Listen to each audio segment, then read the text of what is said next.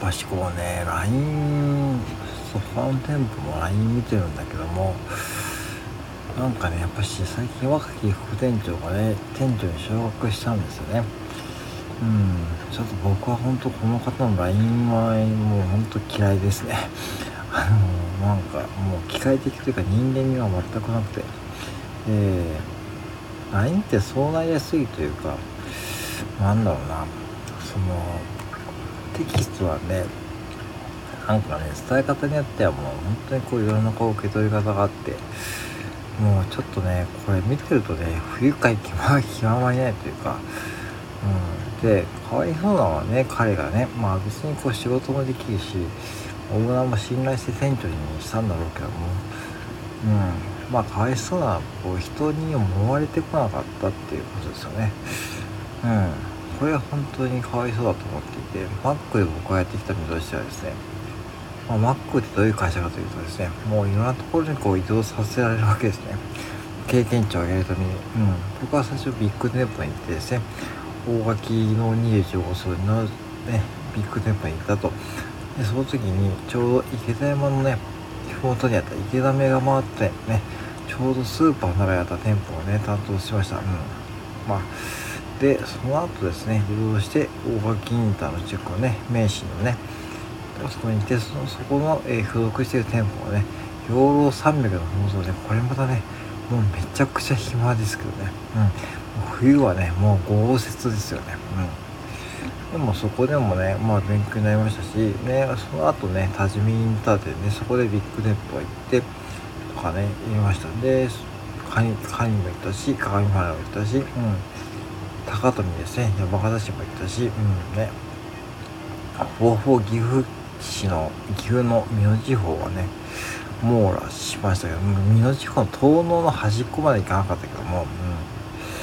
うん、でそうなると何がいいかっていうとねあのまずもうやっぱ思われるしかないですね自分がね。もう右自分右一つで行くので誰も知り合いもいないしね。そのクルーとの信頼関係を築かないといけないですねまずね。そうしないとマックで仕事にならないんで僕は何してるかというととりあえず3ヶ月間はねもうずっと観察ですね。うん。ほとんどもうクルーと交流とかもやりするんじゃなくて。そしてこのクルーの方がどういうことを考えているかというのをねまあ肌で感じ取ったタイミングでまあね向こうも僕のこと慣れていてだんだんこうね親密になって信頼感ができていると。言ってもね僕も本当にいろんなこと失敗してるしうん、まああのー、店長じゃない前のね、まあ、副店長というかねファーストマネージャーっていうそういうねタイトルがあるんですけどその時もね結構苦労しました、うん、ででもその苦労をしたおかげでねまあある程度こう人間関係というかそのうん僕はあんまりこう自分から積極的に喋る方じゃないんでまあ僕に会った方がことある方は分かると思いますけどね。うん別にオフ会とか言ってもねこうもう聞き役に徹するしね。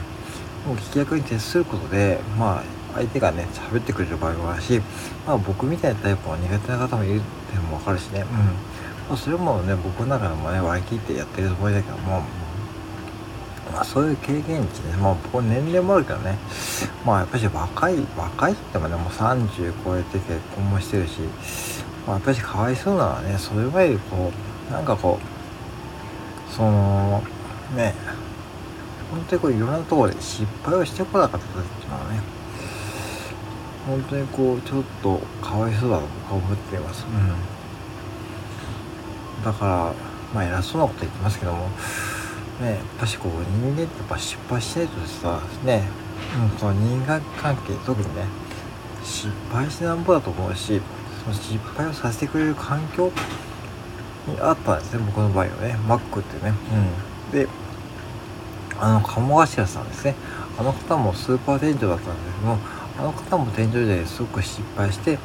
まあうつ病になりかけたっていうエピソードもあるからね。それコマックってもう本当人間関係ありきの仕事ですね。で人間関係うまくいくとねもう本当にこうもうすごく店も良くなるし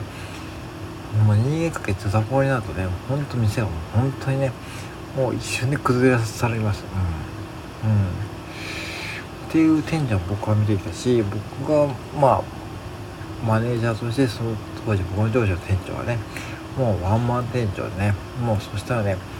クルーがシフトスケジュールねそうだともう白紙でね全員出したんです出してボイコット。うん。で原因聞いたらねやっぱりこう店長のああいうやり方についていけないと、うん、当時はベテランの主婦のパートナーでマネージャーだったのね。うん。すぐに行ってみたんでね。うん。うん。まあ本当にねその時はもうびっくりしてその時さすがに僕もねその直属の店長の上の上司に統括マネージャーに相談して、まあ、ヘルプにできてまいりました。うん、結局、うつ病ってことでね、その時の店長はね。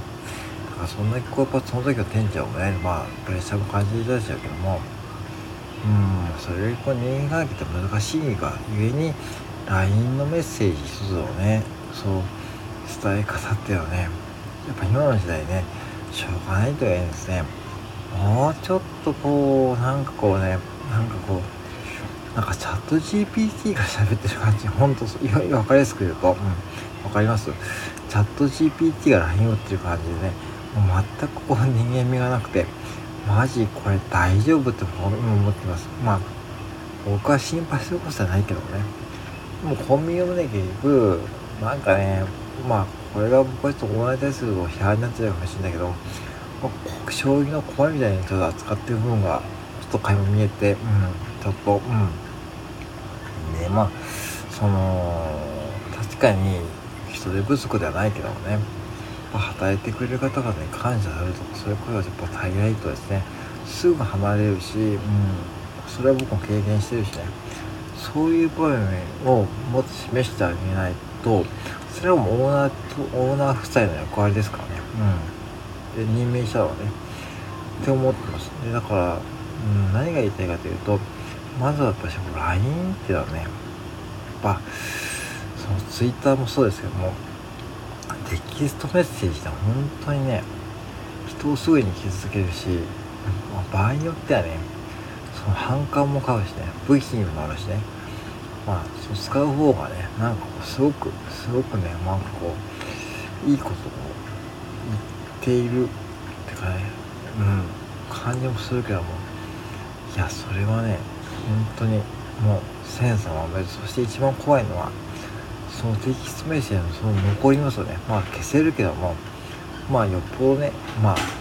消さないと思う。逆に逆に消すとさ LINE メッセージでメッセージを取り消しましたっていうねまあ出るので、まあ、消すとさその なんで消したんだろうっていうこうなんか疑問も残って非常に難しいけどもさね本当に気をつけないといけないですよ。うん。多分僕はねちょっとすごいまあ勝手な危機感っていうかねうんちょっと時期尚早だったような気もします。うん。だからやっぱしねもうね時間をかけてやっぱり上に上がる人間はね時間かかってもいいからね。その別に早く出世することはゴールじゃないんでゴールじゃないんで。まあうん。本当にねあのーそこもっと分かってほしいと思いますね。うん。もうとはいえね。とはいえまあ僕は彼のことあんまり好きじゃないんで。そのまあもう別にこう好きじゃないというかね、まあ、人間的にあまり好きじゃないとかそういうのもあるんで。あまりこう関わりたくないんだけどもやっぱりこう同じこう飯食う仲間って感じとしてはねもうちょっとなんかこう伝え方もあるのかなと思って心配しているね、勝手に心配しているという感じでございます。うん。はい。なので皆さんもどこもね、気をつけますしね、うん、僕も気をつけないといけないしね、皆さんも気をつけましょうというお話でした。以上です。